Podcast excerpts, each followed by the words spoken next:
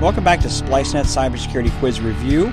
And before we get started reviewing the quiz this week, I'd like to give a shout out to a couple of people. First, I'd like to thank Sue Ritz from Menelo and Jenkins, and second, Susan Johnson from Zano Hall and Fair. And both of those lucky quiz takers won a $20 gift card to Starbucks the way that this works is if you take the quiz, we give away two Starbucks gift cards to two lucky quiz takers each time it comes out. That's twice a month. Let's dig right into the uh, the cybersecurity quiz this week. So recently, I've been receiving a lot of um, of really interesting emails claiming that I, I, you know, I watch porno and do a bunch of crazy stuff, and they have hacked into my, my phone and or my computer and used my webcam to videotape some things.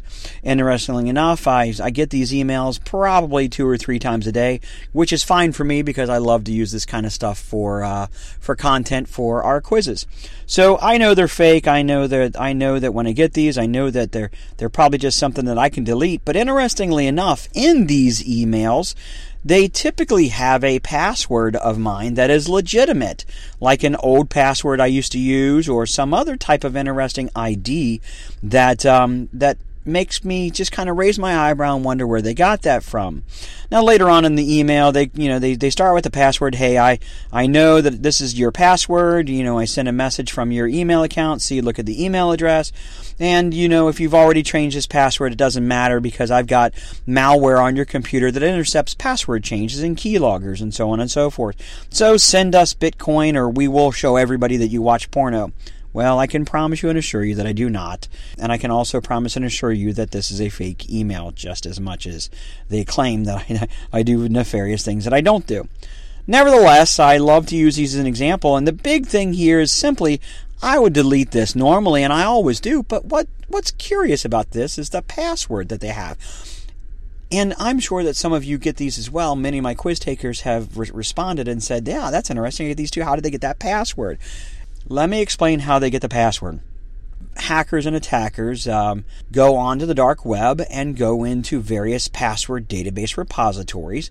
And these password data, database repositories are built from previous hacks or previous uh, previous malware infections on computers or phones that you might use, or even websites that they broke into that you've used in the past, like like an, like a uh, an Equifax or a Target or or a LinkedIn or who knows what what number of websites that are out there.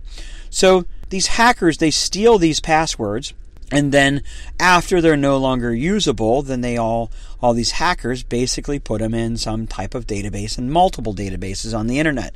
So if it's a legitimate password, it's probably stolen from it's probably taken from one of those websites.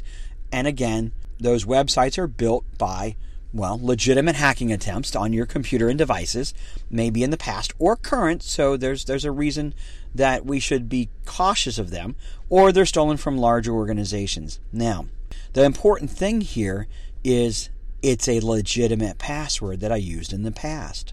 So what I want to figure out is what should I do? That's the big question. It's it's one thing to ask where do they get it, it's the the next logical step is what should I do? If you change your password and you're not using that password any longer, then you're probably okay. But if you're using that password for your your network, computer password, your home computers, your banking, anything at all, you should probably go change it right away. Now, I have customers that actually pay us to do what's called dark web monitoring, where we look for these these legitimate passwords and the hacking sources of them, so that those companies can take proactive measures. Those firms can take proactive measures to go and change those passwords to lower the chances of their their um, their their clients and customers getting hacked from them. So, my recommendation is pay close attention to that password see if it is a legitimate password.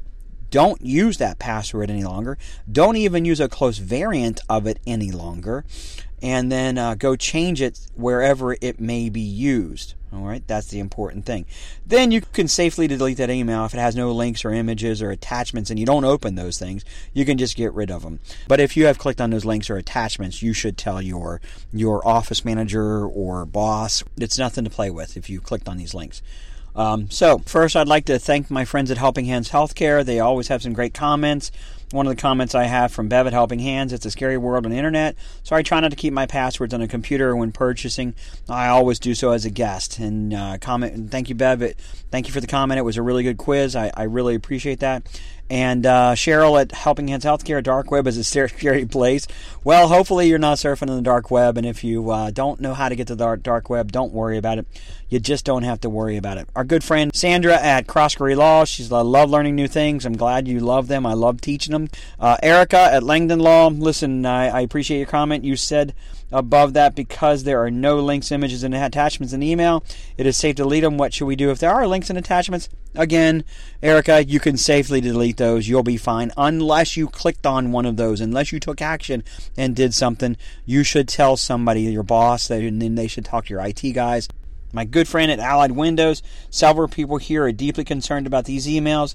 I was able to reassure them you know what? Get them all signed up. You know, I love to have as many people on the quiz as I can.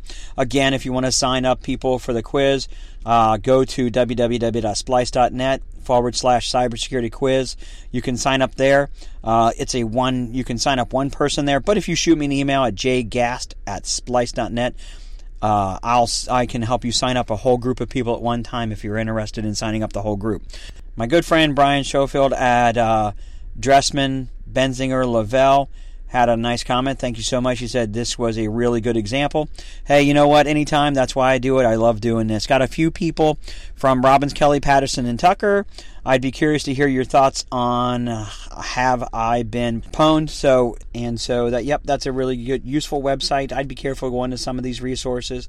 Uh, because uh, these websites they may or may not be legitimate. They may also just be honeypots to attract you to actually um, steal from you. Uh, and then the other comment I had from Robbins Kelly Patterson Tucker in your next quiz, what should we take? Take what action should we take if we receive an email like this? Should we buy the Bitcoin? Oh gosh, no. Definitely reach out to me. Let me take a look at the email that you're concerned about, and I will tell you if it's legitimate or not.